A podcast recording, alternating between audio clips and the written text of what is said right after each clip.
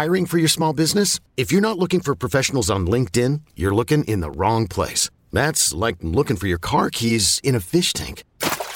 LinkedIn helps you hire professionals you can't find anywhere else, even those who aren't actively searching for a new job but might be open to the perfect role. In a given month, over 70% of LinkedIn users don't even visit other leading job sites. So start looking in the right place. With LinkedIn, you can hire professionals like a professional. Post your free job on linkedin.com slash recommend today. eBay Motors is here for the ride. Remember when you first saw the potential? And then through some elbow grease, fresh installs, and a whole lot of love, you transformed 100,000 miles and a body full of rust into a drive that's all your own. Look to your left. Look to your right. It's official. No one's got a ride like this. There's nothing else that sounds like, feels like, or looks like the set of wheels in your garage. With over 122 million parts, you can make sure your number one ride or die stays running smoothly. So there's no limit to how far you can take it. Brake kits, turbochargers, engines, exhaust kits, roof racks, LED headlights, bumpers, whatever your baby needs, eBay Motors has it. And with eBay Guaranteed Fit, it's guaranteed to fit your ride the first time, every time, or your money back. Plus, at these prices, well, you're burning rubber, not cash. Keep your ride or die alive at ebaymotors.com. Eligible items only. Exclusions apply. This episode is brought to you by Progressive Insurance. Whether you love true crime or comedy, celebrity interviews or news, you call the shots on what's in your podcast queue. And guess what? Now you can call them on your auto insurance too with the Name Your Price tool from Progressive. It works just the way it sounds. You tell Progressive how much you want to pay for car insurance, and they'll show you coverage options that fit your budget. Get your quote today at progressive.com to join the over 28 million drivers who trust Progressive. Progressive Casualty Insurance Company and Affiliates. Price and coverage match limited by state law. It's time. It's time. It's time. Time for the hard hitting analysis you won't find anywhere else. Here's former Super Bowl winning scout Bryan Broaddus and Bobby Belt. 10, 5, victory! Cowboys win! This is Love of the Star. Star. Star. Welcome to the Love of the Star podcast. I am Bobby Belt, Dallas Cowboys insider for 105 through the fan in Dallas. That is your radio flagship home of the Dallas Cowboys. Joined as always by former Super Bowl winning NFL scout and, and former Dallas Cowboys scout, uh, Bryan Broaddus. He is now the co host of the G Bag Nation, 2 to 7 p.m. Central, Monday through Friday. Uh, you can catch him on 105 through the fan there. And you can also catch him as the pre and post game co host on the Dallas Cowboys radio network. And Bryan, uh, I was about to say, how are you doing? But I, I'm going to ask instead. You you seem you seem put out by by the long bio that you have. I see you just said, "Yeah, get through it. Let's get through it. Let's finish my bio." I never get to introduce you as like, and this is Bob, my my partner here, Bobby Belt, who is uh, on professional, uh, professional slapdick. Yeah, who's on Shan and RJ, who is on the NFL Network, who is on uh, everything that you ever imagined uh, Dallas Cowboys related. Bobby Belt is part of that, and uh, and a very very capable host. If you haven't learned by now, uh, here on Love of the Star. So, they are the, Bobby, well, how you doing today? I I'm doing great. Uh, playoffs, baby. Cowboys are in the playoffs. That's the headline coming out of this weekend. I think is that the Cowboys are in the playoffs. Certainly nothing else relating to just absolutely, you know, essing the bed there in uh, Jacksonville in the final 25 minutes, uh, final 20 minutes of regulation, then the five minutes of overtime. I, I, guess you know we can just start with a broad sweep. I know you've got a chance to see the film.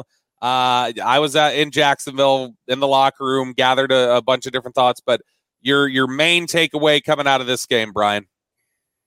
You know, Bobby, we talked about how we thought it was going to be a tight game, and really thought that maybe both defenses would be under attack in this game. And I, I kind of felt like that early in this game and then some into the third, um, the Jacksonville defense was under attack. And it really wasn't until my turning point of the game, Bobby, and I said this on the Cowboys post game show.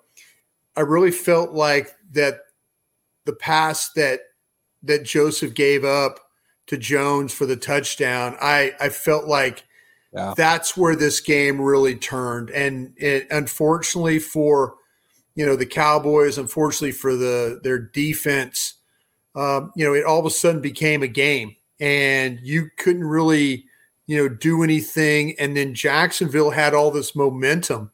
And then it wasn't until they got the lead that all of a sudden that, oh, wait a minute, we're playing in a football game here. We need to try and win in order to get into the playoffs or keep, you know, uh, division title hopes alive. Yeah. And, you know, Dak on a great drive, but I really, really felt like that once that ball went past Joseph on the double move, it was game on from that point on. And uh, give Jacksonville a lot of credit. Uh, everybody out there knows that uh, I'm friends with Doug Pederson. Uh, you know, trust me, I wasn't pulling for Doug Pederson this game. I wanted the Dallas Cowboys to have an opportunity to play for the division title. Uh, but I thought that Doug uh, did a great job. He's got a he's got a, a young quarterback that he's really kind of figured things out. And yeah, they're a good football team. ATN, uh, you know what they were able to do on offense, the the scheme that they have. People have kind of figured out about playing the Cowboys.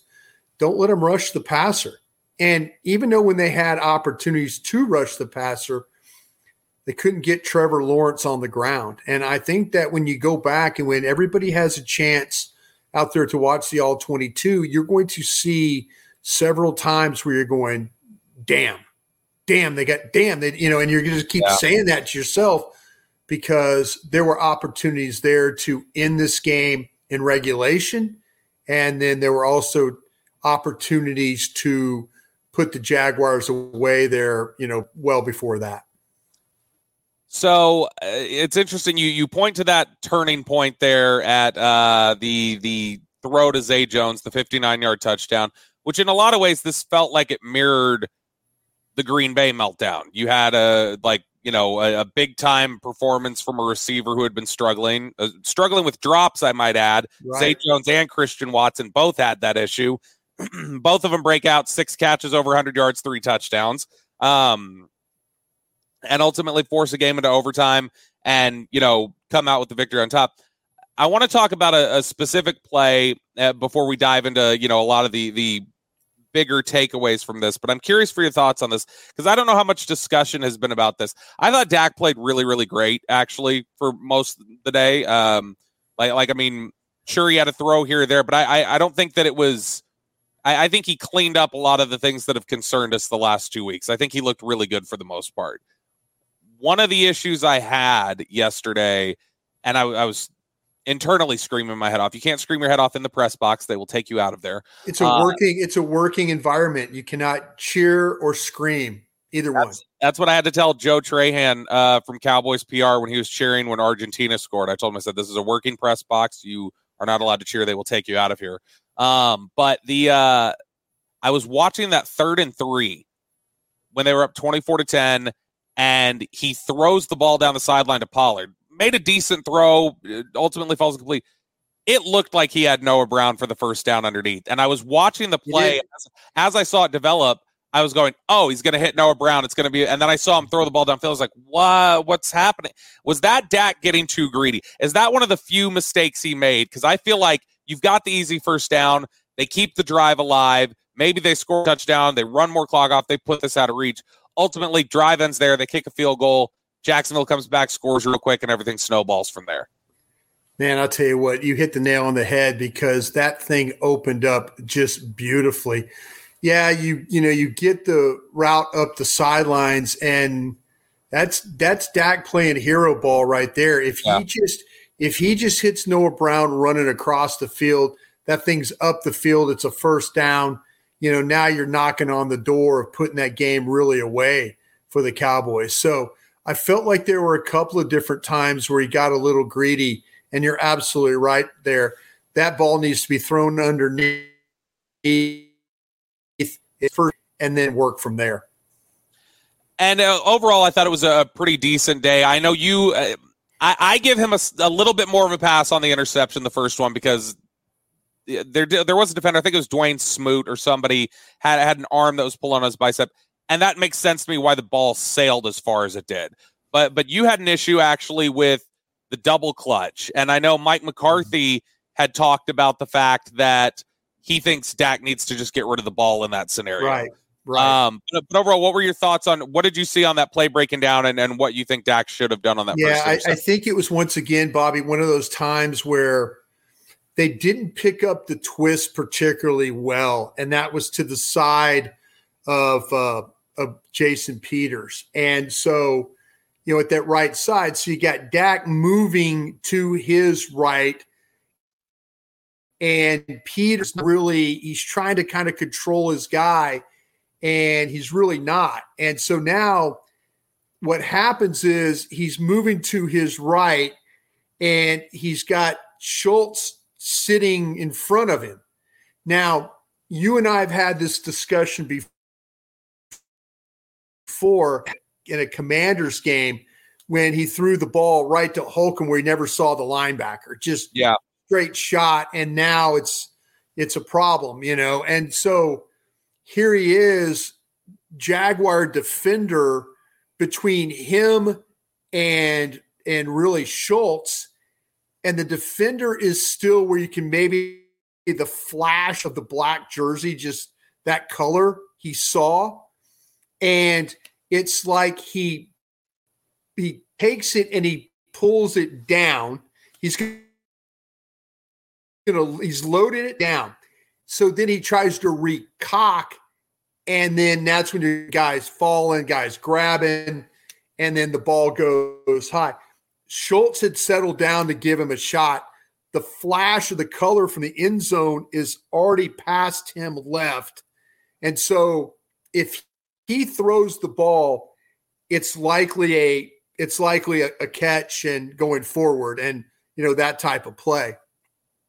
But once he double pumps and then he tries to recock it or reload, that's really when everything starts to fall apart for him. And then the ball goes high. So it was, uh, yeah, you could take a sack, throw it away, throw it in the ground, live to fight another day.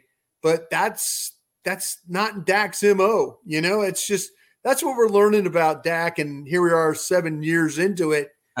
Dak doesn't want to give up on plays. Yeah. He just doesn't want to give up on a play. And he saw Schultz open, much like he thought he saw Tony Pollard open down the sidelines. Yeah. You know? It just wasn't there. And uh, he got a little greedy. And I, am telling you, when you watch the All 22, you will see him take the ball, think about it, pull it down, and then retry it again. So those were the the two plays to me that that stuck out as as ones that you can really question um, in terms of where I thought you, you can make a legitimate argument that that, that was just a bad play. Uh, outside of that, because I do think there's a little bit of a narrative that people just see two interceptions, they see them blow a lead, and there's this default to go to, well, Dak Prescott played terribly. I saw an article from Deadspin today that goes, this is more proof Dak doesn't have it, blah, blah. I personally thought, and again, the, I know everybody likes to say I'm the Dak homer, um, but I thought he, outside of those two plays, I thought he played excellent. What, what were your thoughts in general, the the thousand foot view of how Dak played as a whole? Well, I'll tell you what. At, at halftime, I remember visiting with Zach Wolchuk on the Cowboys. You know, the halftime show after that, and believe Dak was 15 to 16 at that yeah. point in time.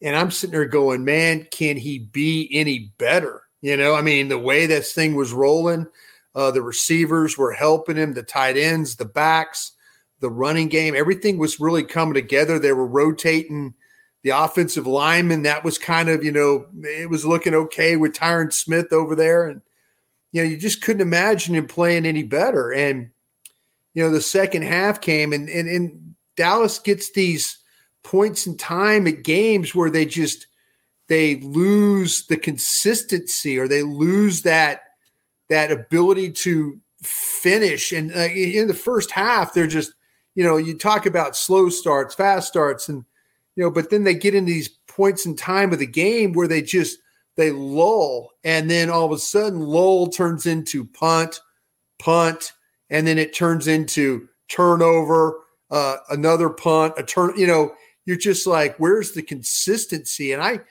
I think that's the biggest issue, and I think it starts it starts with the play caller, and then it goes to the quarterback, and then ultimately what happens is the team has those inconsistencies in it, and everything that was working, every little pass and run and block and motion and play call, everything that that worked for a half, it looks like they've never run a play in their life. You know, things happen, things break down, and then ultimately though they're they're in a ball game. You know, people are now chasing, they're chasing points, and yeah, then it's like, oh wait, we've got to come back in this game. Well, here we go.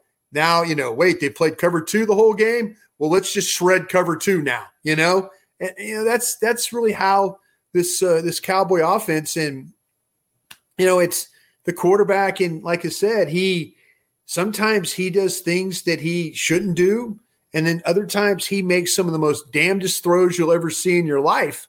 And you're going, you know, that the spin out touchdown that they scored on with uh, yeah. Noah Brown. I mean, that's spinning out of a problem and running left and throw into a guy who's coming back for the ball. You know, yeah. that's you're like, not many quarterbacks in the league have that kind of ability. And that's the thing that's a little maddening when you watch the Cowboys offensively is they're capable of doing stuff like that every snap. They're just not consistent enough doing it. What happened in eh, from what you saw on tape? What happened to the running game in the second half? Because they they they were they were getting they were having some success. They couldn't get anything going in the second half. And I'll dovetail for a second. I I have an issue with I was I was texting Jane Slater, our, our friend uh, from NFL Network. I was texting her about this. I mentioned it this morning on Shan and RJ. Um, I feel like Kellen Moore doesn't have a great feel for the flow of games. Like he's, it's almost he just has this rigidity of like, this is what I'm going to call and this is what we're going to do. And there are times where it's like, I, I felt like you couldn't stop the passing attack yesterday for the first three quarters. Yeah, I heard you this morning on the radio talking about that. That like, why are you running the ball twenty something times when they haven't stopped you throwing the ball yet? Kind of a thing. Yeah, yeah, and I mean, why are you why are you running a stretch run to Zeke for one and a, a, trying to do a jet sweep to CD for one? And then, okay, now it's third and eight, and now you overthrow Noah Brown and you're punting. Yeah. And, and then there are other times where it's maddening where you're like, all right, this is clearly a situation to run the ball, and then you're throwing it. It, it just seems like that he doesn't have a great sense for. And obviously, we're we're I know we're armchair quarterback in here, but it feels at times like he doesn't have a great sense for for the flow and the temperature of the game. But that that's kind of a, a side topic. Primarily, they they I believe had 21 carries for like 95 yards in the first half, perfectly efficient. Second half, I think it was 17 carries for for like 50 yards. I mean, it, they were they were under three yards a carry, I believe.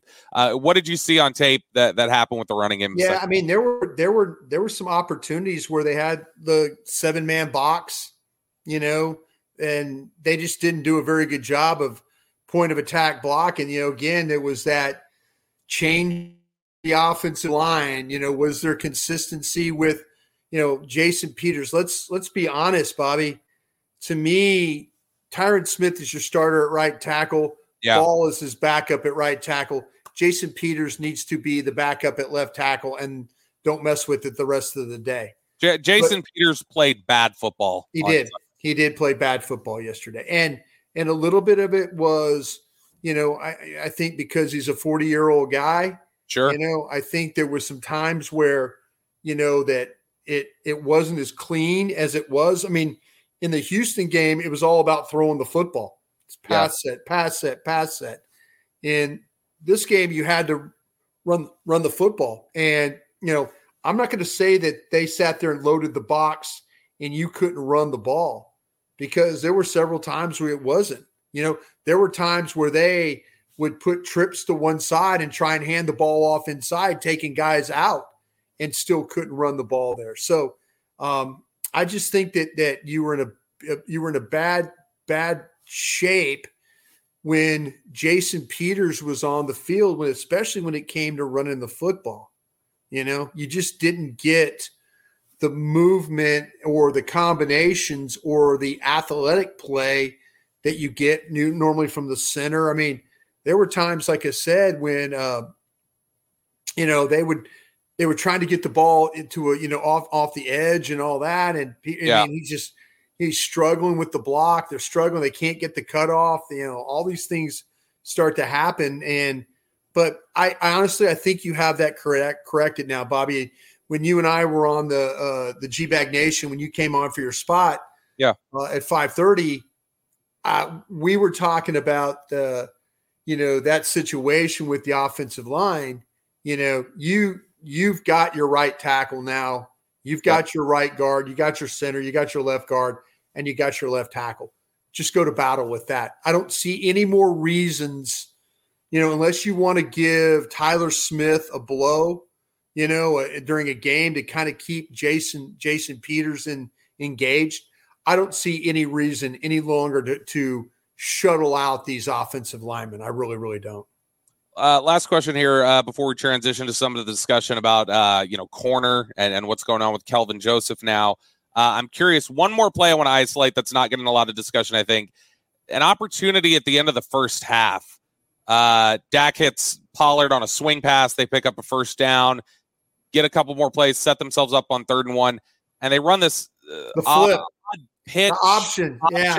pitch. And and uh, I can't remember who the defender was there. That was it, it may have been Devin Lloyd. I don't remember, but somebody was right there, swallowed up Pollard minus six. What did you think about that? Did you have any thoughts on that specific play design, how that was executed, and was that a missed opportunity? I mean, if they pick up that first down, you're talking about even more points going into halftime. It's one of those plays we like to say is cute, but if you watch overtime, they did it to Pollard for 20 yards. They came yeah. back and ran. Yeah. They ran the same play. And it's like Kellen Moore, like you're talking about, Bobby, flow of the game. It's like, oh, wait, I just had a minus, minus seven on this play. Yeah. And so I'm going to go ahead and later, when I need overtime yards, what do I do? I run it to Pollard for 20. Run it back. Yeah. So I, uh, you know, I, I thought yesterday was there was some really some creative times with Kellen Moore. I mean, I don't have a pro. I mean, I'm one of these guys that like, hey, attack the line on third and one. Don't take the what, ball what, away from. What happened then? There did did Jacksonville just have it read clean, or did somebody? They, they read it clean. But I'll tell you another thing. They ran counters.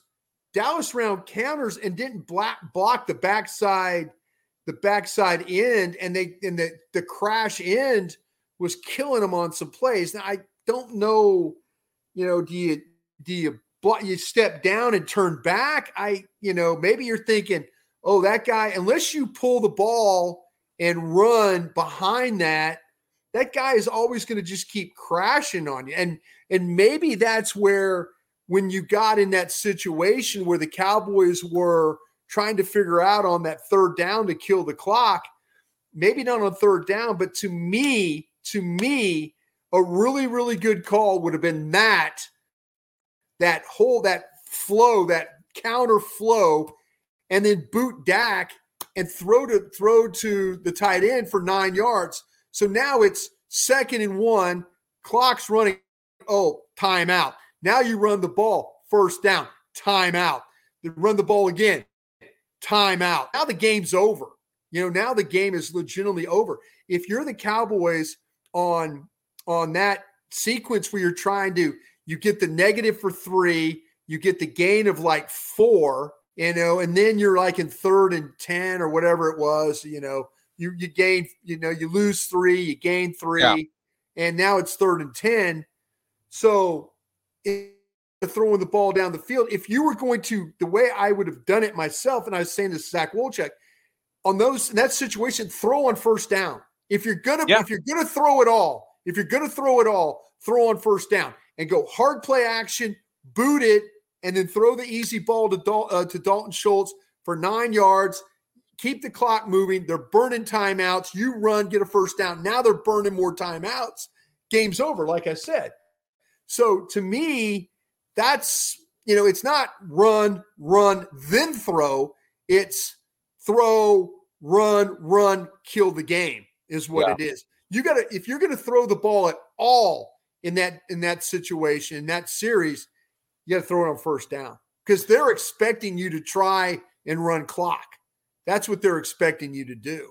Yeah. And so I thought a couple of his calls were a little bit, you know, the 50 50 ball to Noah Brown to me is not a good call. 50 50 ball to Michael Gallup, I think, is a better call because ball, I mean, I've seen Michael Gallup go up, high point ball, get ball. And I've also seen Michael Gallup draw pass interference penalties going up for the ball because he's going up and the and the defensive back gets all tangled up with him.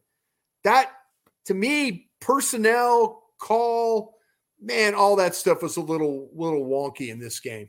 Eh, for that for that situation.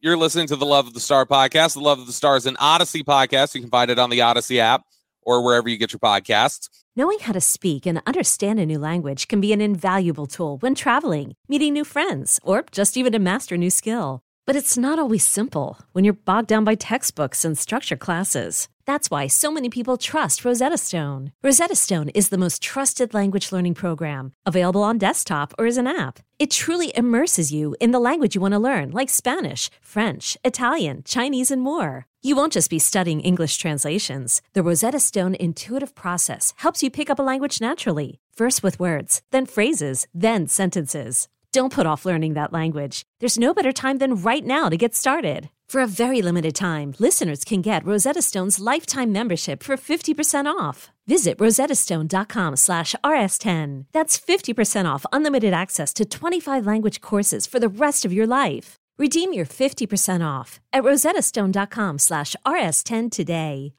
Hey, I'm Brett Podolsky co founder of The Farmer's Dog. We make fresh food for dogs. We started the company when we saw what a huge difference it made in my own dog, Jada, when she stopped eating ultra processed kibble and started eating fresh, whole food. The Farmer's Dog food isn't fancy, it's just real food delivered to your door in pre portioned packs. It's better for them and easier for you. Get 50% off your first box at thefarmersdog.com slash podcast. That's thefarmersdog.com slash podcast. All right, Bryan. Uh, we need to remind everybody about our wonderful partner here at Love the Star. It is Boomer Jacks. I got to tell you, uh, me and Bryan have loved seeing you guys send us all the pictures Absolutely, of you hanging out yeah. at Boomer Jacks, all the stuff you're getting, telling us all about it. Uh, and, and the day I got to recommend for you guys, there's two days in particular I think you should go if you're looking for the right day to go to Boomer Jacks. It's Tuesday or Wednesday because Tuesday it's half price bone and wings. Wednesdays are half price boneless wings, but they've got deals for you every other day of the week as well. They got drink specials starting at $3, $15 buckets of beer. It's ice cold beer, wall to wall TVs. And I know when you hear me say wall to wall TVs, you think I'm saying there's a lot of TVs. No, I mean literally wall to wall TVs. There's like yeah. hardly any space on the walls. They got TVs in the bathroom. It's a wonderful experience. There's 17 DFW locations. You can find yours by going to boomerjacks.com. That's boomerjacks.com. Bryan, we've been talking a lot about the offense. Let's look over at the defensive side of the ball. A couple different headlines here. Let's start obviously with the cornerback position. Dan Quinn said on Monday, talked to the reporters. He basically said Kelvin Joseph doesn't have the job anymore. It, yeah. it, hasn't been completely stripped away, but it's a competition now. Um, and he was benched late in the game uh, in favor of Nahshon Wright. Got beat on two touchdowns, got beat really bad on a double move. And, and you saw instantly how he knew he messed up, and he turned around and is like grasping, trying to just do anything uh, to slow that down. But, um, you know, this is they've got real problems with that cornerback spot opposite of Trevon Diggs, and they've had problems all year with it. Yeah, they had Bobby, and you know, but we've talked about this a bunch on this show, and you know, I'm not trying to guess at this stuff. I'm not trying to just make stuff up. Right. Always talk about Kelvin Joseph playing in off coverage, right? Yeah. Kelvin Joseph in off coverage is not a good combination for him to play. He plays back and you run a double move on him, he's going to get fooled because he's going to he's going to drive on the ball. He's going to be aggressive. That's his nature. Kelvin Joseph is a man corner. You put him up, you let him jam, you let him hold, you let him run with, you let him turn. Don't you don't play him in a situation where he's having to read from depth. Right. It's just he doesn't have enough experience. He just doesn't. You know, he hasn't I mean, it was a good route by Zay Jones. It really was. But that that's where all of a sudden you're putting a guy in a situation. They didn't try the double move on Diggs. They tried it on Joseph. They right. knew.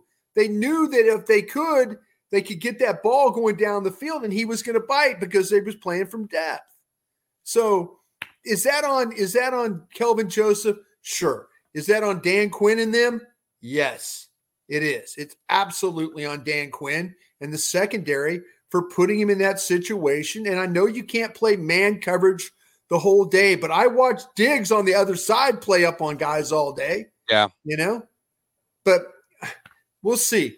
Joseph, Nahshon Wright. Me personally, was that an issue you saw in college with Joseph at all? Did he, he didn't it, play, Bobby? That, I mean, he didn't play very much. But, but when mean, you saw him, did you exclusively see him in press man, or did you see? I thought yes, yes, that's what he does. Because you know who you're describing to me. It sounds like the the player it reminds me of, and I don't know if you remember.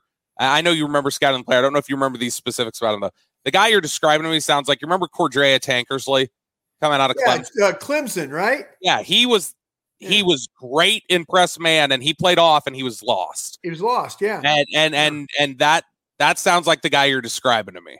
See, that's where I mean, I'm looking at I'm looking at him, but he's he's you know, he's he's really out there trying to survive just to try and get experience, you know. And then on the second touchdown, I felt like he got bullied a little bit.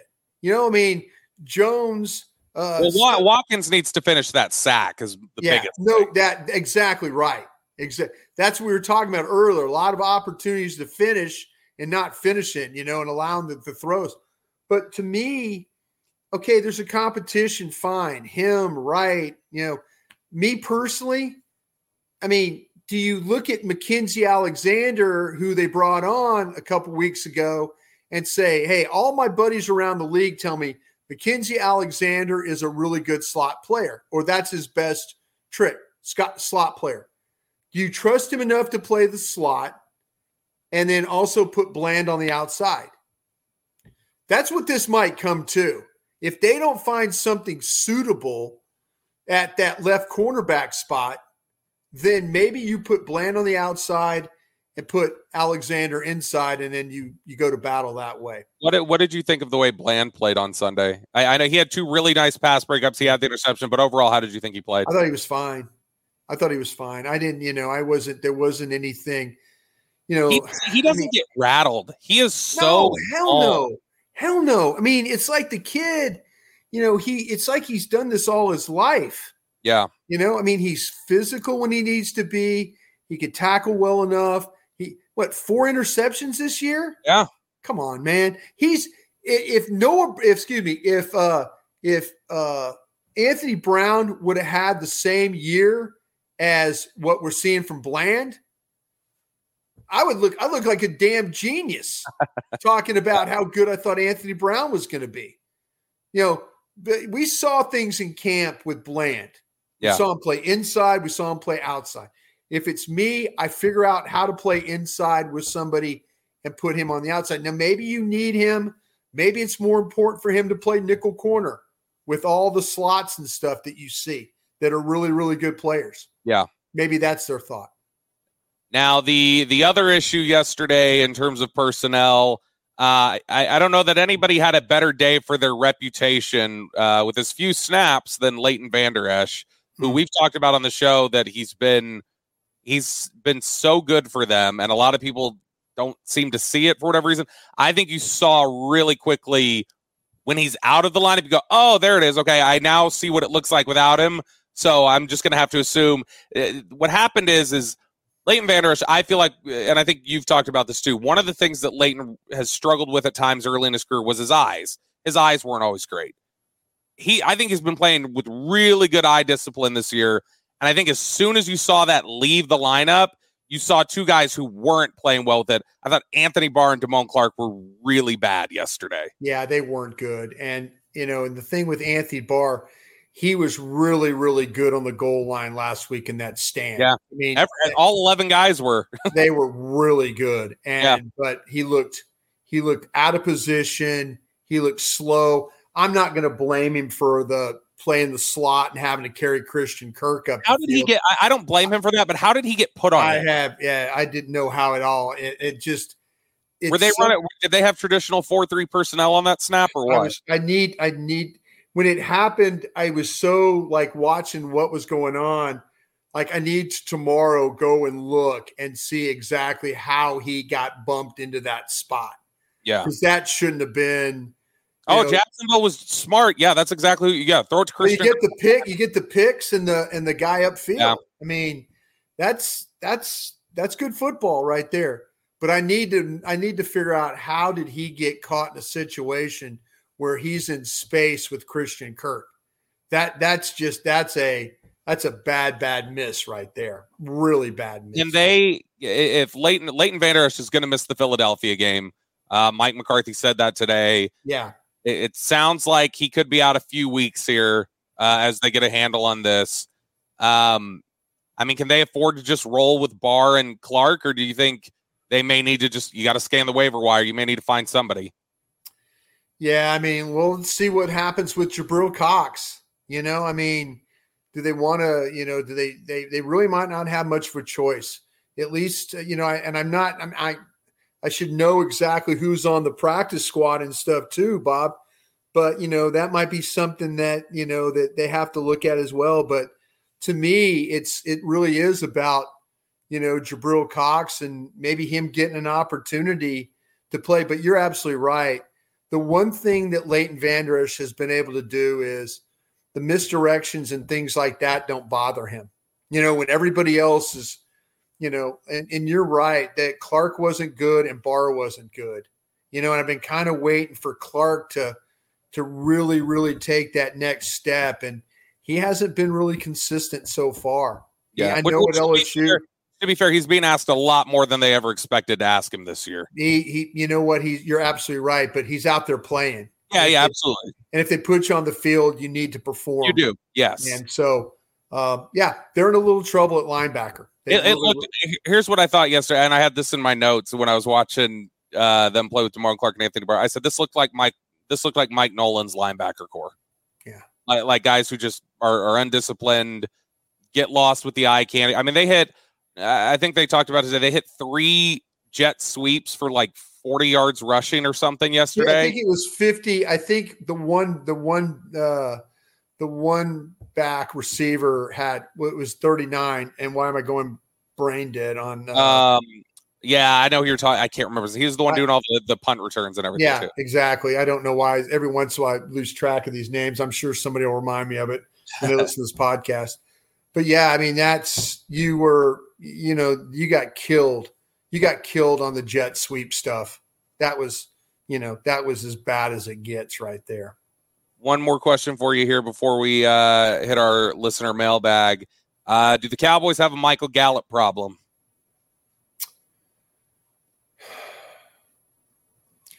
Yeah, because to me, when Michael Gallup, he let me I'll be honest, Bobby, he wasn't open yesterday. I mean, I, Yeah, I yeah. I was trying to watch and you know, and like CD's open and Brown it's open, and I'm I'm watching Gallup and I'm not seeing anything getting open. Which, which really quickly, I because I know we're going to move to the mailbag. I do want to say right now, CD Lamb was fantastic yesterday. We've gone 35 Absolutely minutes was. I mentioned him. CD Lamb was great yesterday. Yeah, absolutely he was. And you know, that's the thing about that's the thing that you know, but you needed somebody else other than CD Lamb, you know, to be great in that game. You know, and that's the thing about it is when you're trying to when you're trying to uh you know, make plays and trying to win a game, you know, you need you need somebody other than CD Lamb out there, you know, making plays too. Right. You know, and it looked like CD Lamb from Oklahoma is who that looked like. Oh like. yeah, yeah. That that You know, that the run made- after catch and which great block by Gallup on that play, but yeah. Yeah, I, I mean, in general, it's that may be the question. We get Jerry Jones tomorrow morning. When you hear this podcast, we may have already interviewed Jerry. I, I think that may be one of the questions here, and, and we've asked it in different ways. But I'm curious now, especially with the Michael Gallup issue, and you signed T.Y. Hilton, and you're still pushing for Odell Beckham. Just be like, is Yeah, there any regret that's at all on Amari? Is there any regret on Amari? I looked up that guy's name, Jamal Agnew. I don't know That's why it. I could. I don't know why I couldn't remember Jamal Agnew, but that's who was running the Jets. Like here, here's here's the thing: uh, running backs wearing 39 are generally not going to be guys we notice. I don't think. I'll tell you what, that guy's a hell of a punt returner, a hell of a He kickoff good. return guy. he, he made me nervous a couple times. well, Uh, how about them punting to him right before, like to, you know, that before Jacksonville kicked the game tying field goal? yeah, I was worried about him catching the ball and going about forty yards on you. is what I was worried about. Yeah, me too. Yeah, that he he was a he was a concern for them on Sunday. Hey, let me ask you this. Yeah. Speaking of this real quick, Mhm. of returners, has has the returner, if you need a wide receiver spot, you thinking about moving on from this returner guy? Returner has not been good. Not lately. Um, the last few weeks, I was watching stuff yesterday. He was he was. I, I don't know what he was seeing. Like we're we're in the press box. We got a pretty good view of of you Sure. know, You, see everything- stuff open up and all that. and Yeah. he I don't I didn't see what he was seeing on like any of his returns yesterday. Uh, I he wonder- got a little close, but Yeah, Man, I it- wonder. I mean, you wouldn't have anybody, right? I mean, maybe you could, but I mean, I don't know. I mean, he's he is explosive. There's no question, but he the bang for the buck. I don't know if they've got the bang for it the hasn't buck. been there. Yeah. No, it, it hasn't been there like they were hoping. You're listening to the Love of the Star podcast. The Love of the Star is an Audacy podcast. You can find it on the Audacy app or wherever you get podcasts. Okay, picture this. It's Friday afternoon when a thought hits you. I can spend another weekend doing the same old whatever, or I can hop into my all new Hyundai Santa Fe and hit the road. With available HTRAC, all wheel drive, and three row seating, my whole family can head deep into the wild. Conquer the weekend in the all new Hyundai Santa Fe. Visit HyundaiUSA.com or call 562-314-4603 for more details. Hyundai, there's joy in every journey. When you need mealtime inspiration, it's worth shopping Kroger, where you'll find over 30,000 mouthwatering choices that excite your inner foodie. And no matter what tasty choice you make, you'll enjoy our everyday low prices, plus extra ways to save, like digital coupons worth over $600 each week. You can also save up to $1 off per gallon at the pump with fuel points. More savings and more inspiring flavors make shopping Kroger worth it every time. Kroger, fresh for everyone. Fuel restrictions apply. All right, Bryan, it is now time for our favorite part of the show. It is the listener mailbag. Before we get into that, though, one more time, I need to tell you guys about our wonderful partner here at Love the Star, Boomer Jacks. And I keep telling you guys about Tuesdays and Wednesdays. Those are important days. Tuesdays are half price bone in wings. Wednesdays are half price boneless wings. So whatever your fancy is on the wing front, Boomer Jacks has a deal for you. But if you're not a wing person at all, they still have great deals for you other days of the week. They've got $3 drink specials, $15 buckets of beer, wall to wall TVs, live music, whatever atmosphere you're looking for. Boomer Jacks has the environment for you. You're just looking for a place to have dinner with the family, a nice aesthetic, everything else. Boomer Jacks is a spot. If you're looking for a great happy hour location for you and the coworkers to have some drinks, Boomer Jacks is the spot. If you're just looking for a place to go watch the game, follow your fantasy team, you know, watch the game with a buddy, have a fun rivalry, whatever else, Boomer Jacks is the spot. And there are 17 DFW locations. You can find yours by going to boomerjacks.com. That's boomerjacks.com. All right, Bryan, it is now time for our uh, Dean Julia Love of the Star mailbag. I Uh, hope you have a question from Dean Julia. I know he's you asked want two to of get them. a Dean Julia question? I Let's will. get one. Let's All right, let me, let- me kick off first with Monique Riddick. Okay. Uh, Monique's question is What should be the game plan moving forward now that they're in the playoffs? What are the chances in the playoffs given this stuff? So here's the thing is that the, the Cowboys, in all likelihood, even with, if you haven't heard yet, we'll talk about it more later this week. Jalen Hurts looks really questionable to play against the Cowboys next week, but they put themselves in a hole that's going to be really difficult to overcome. They're down three games to three to play. Um, and so they're they're likely not going to win the division. They're likely not going to fall out of the five spot. So, uh, given that question from Monique Broaddus, do you have do you change any approach over these next three weeks? Do you look for Yeah. rest for certain guys? Yeah. I, I, I maybe take, maybe you go try and you get the 11th victory, you get the 11th win. So you solidify that fifth spot. So you make sure that you're likely dealing with whoever comes out of that mess of the NFC South, Yeah. whether it's Carolina, the Saints, Tampa, whoever comes out of that mess. That's who you want to make sure that you play in the first round. Okay. So secure, you know, get the victory if you can. If you have to go against Gardner Minshew this week and go for it and win the game, go for it and win the game. You know what I'm saying? So you get the 11th victory. You're playing on a short week against Tennessee. I would have a select group of maybe two offensive players, two defensive players. One of them maybe being Micah Parsons. I, I was just about to, I was just about to say if you beat Philadelphia and you are Yeah. on a short week in Tennessee, Micah is the one guy. If you tell me I get to rest one guy, I'm not do, playing Micah. Micah Parsons needs to be the inactive, one of the inactive guys. Okay. He's banged now, up. He needs rest. Yeah. So get him some rest. Maybe get somebody else some rest uh, as long as as long as you can. Uh, you know, hell, maybe you're in a situation at Tennessee short week. You, I, I don't know if you want to. I mean, maybe the last game of the year you don't want to play Dak, that kind of thing. Maybe a Tony Pollard. Maybe you know you just you got to be very mindful. But I would take the next. I would try and win the Philadelphia game to get to eleven. Yeah, and then, the, man. But depending on really how long term. Now, what would be crazy is if this injury to this injury to Hurts, it's like a three week injury. You know? Yeah, it's it's very muddy. Uh, Shan Shariff, uh, our, our teammate at 105 the fan, shared screenshots from three different reporters where one says not long term, one says three weeks, then somebody else says out until the play, sometime deep in the playoffs. And it's like there's a there's a whole lot of muddied reporting here, but but at the very least, it seems like he's in doubt for this week. If it turns into he's out for three weeks or into the playoffs, you got to play every game to try and win. Because if, I mean, if it turns out he's out for three weeks or into the playoffs, they're really going to be kicking themselves about losing this game yesterday. Yeah. Well, how about how about the Green Bay game? You know, yeah, I mean, that one too. Very, very, very similar I mean, losses. You're you're what three games behind Philadelphia? Yep. you lost to them. You lost to the Packers. You lost to Jacksonville. They beat the Packers and they beat Jacksonville. Yep. That's where you are right now. You know, that's why these games are all so important. I mean, you just don't know. You just don't know when that one game. Hey, let me be honest. The Commanders, if they lose or out of the playoffs by one game because of the crap refs that John Hussey's crew, at, you know, yeah. that ref that you know, happy if the Cowboys got in because of a giant win. But now you know why I have such a problem with NFL officials.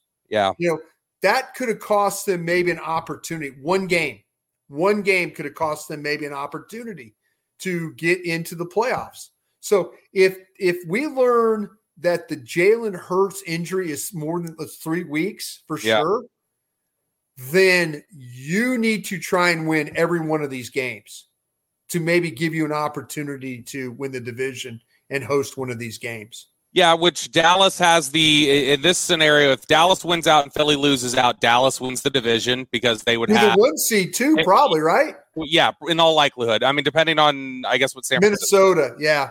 Um, but if if Dallas Dallas and Philly would have split the season series, but then Dallas would have a better division record because Philly's already lost to Washington, and then they would have also lost to Dallas. Their uh, remaining games here are Dallas. Uh, what else do they have scheduled? Dallas, New Orleans, New York. So you're gonna have uh you're, you're gonna need some assistance here. You're gonna need Gardner Minshew uh to not That's be. What I'm saying if Gardner Minshew's having to play these games, then I'm trying to win them. You know, I mean, and if you find out that they're okay, you beat Philly, and then next week they're playing New Orleans, and they end up just smoking New Orleans at half. Pull your players, just yeah. pull guys. Yeah, and get specifically, like we said, Micah Parsons. But you have already played the game. I mean, you've already played because it'll be a Thursday game. Yeah, that's true.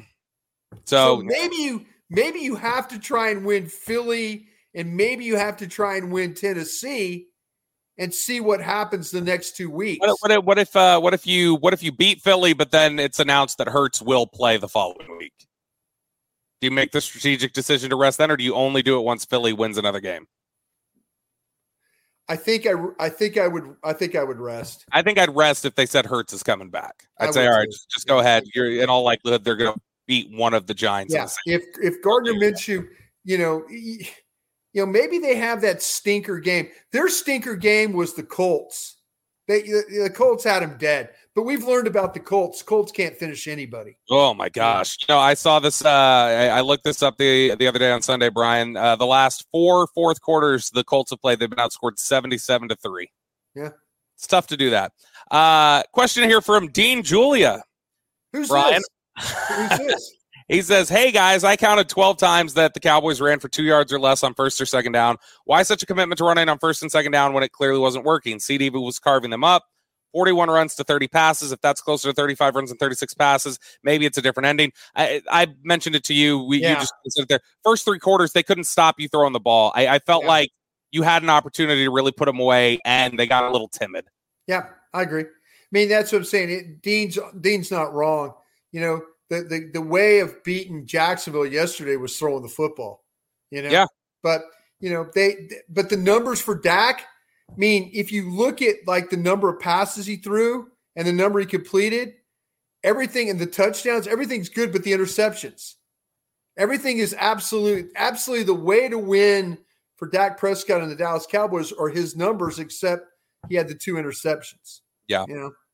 Last question here from Chris Copeland. How do you fix the secondary? I'm thinking more blitzes with zone behind it. Go all in on pass rush. I will say this: if they're going to play Kelvin Joseph a corner, I don't think you want him playing in zone. Um, how do you play? How do you blitz and play zone?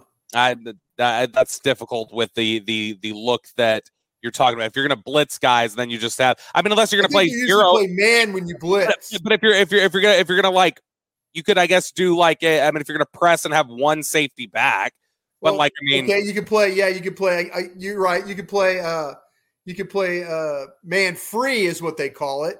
Yeah, that, and then you can just man underneath like, with a free safety. Yeah, I mean that's like the only real option you have. Sure, I but, would. uh I think the way you fix is, I think the way they're going to fix. I think they're going to play Nahshon Wright. I was gonna say, I was gonna say, who do you think starts? Right? You think? Well, I would. Me personally, like I told you, I gave you my plan. I would see if Alexander has a good week and understands how to play nickel. Play Alexander as the nickel, and then play Bland on the outside. Why not? Why not Sheffield?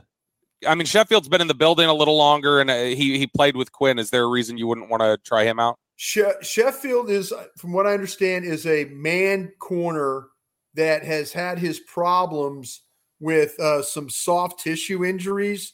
So he's been a guy that you really hang on. I'll tell you exactly what uh, I'll tell you what's going on here. Sometimes I sometimes I, I get these guys right. Uh, I, I asked one of my gang of seven guys about about Sheffield, and hold on a second feel free to talk, Bobby, while I look at my phone here. So uh, the Cowboys were terrible on Sunday. Um, you know, just broke everybody's hearts. Uh, their, their play in the second half was sort of a reflection on uh, uh of Jacksonville as a, a downtown area, uh, which was really off-putting. I got to say, uh, I'm not a big fan of the Jacksonville area. I know Bryan lived there for a little bit. I don't mean to be offensive to to Bryan's former home or to any Cowboys fans that are living in Jacksonville, but it was an odd experience. I went into a bar, Bryan, and they were playing Bob Ross, The Joy of Painting on a Saturday night in a bar next to the Buffalo game. Uh, weird vibes. Uh, smelled like creek water around ah, there. Here we go. Yep, yep. Kendall Sheffield. There we go. Uh, my guys are telling me very quiet kid, uh, best in press, where he can jam and run. He struggles playing off in zone, not great instincts, struggles with ball skills, is this Kelvin Joseph or Kendall Sheffield? Sheffield. I know. it sounds like Kelvin Joseph. I know. That's what I'm saying. Uh, uh, can't stay healthy. Has always have hamstring calves and takes long to recover. He's uh, the guy has never flashed or shown like he did the rookie season, and so that's oh. Sheffield. Okay, and here's here's uh, let me give you Alexander. Yep, real quick. All right. Who I think was a teammate of Cordrea Tankersley, who we were talking about earlier. Or maybe yeah. they didn't cross. I can't remember. Yeah. They were both Clemson guys. Yeah. Here we go with uh, Alexander. Uh, he could play. He's a slot only, physical cover guy, presser grabber. Was look, was looking for money and hasn't had the best of character. Uh, wasn't a good influence on a couple of your guys. Curse at Clemson or at Minnesota. So he has legit ability to play inside. I'm sure he's got some uh, have to do some work to get his fitness going. That's that that uh, that sounds like the other part of Kelvin Joseph too. So that's yeah. not great either. But so, uh, you know, but you you you you got lemons. You need to make lemonade. You need to figure it out, and I'm sure the Cowboys will do that. Uh, we'll we'll be back with you again later this week, two more times, and uh, hopefully have a good breakdown for you on the Eagles and understanding uh, what they're going to do with or without Jalen Hurts. Uh, but until next time, we'll talk to you guys later.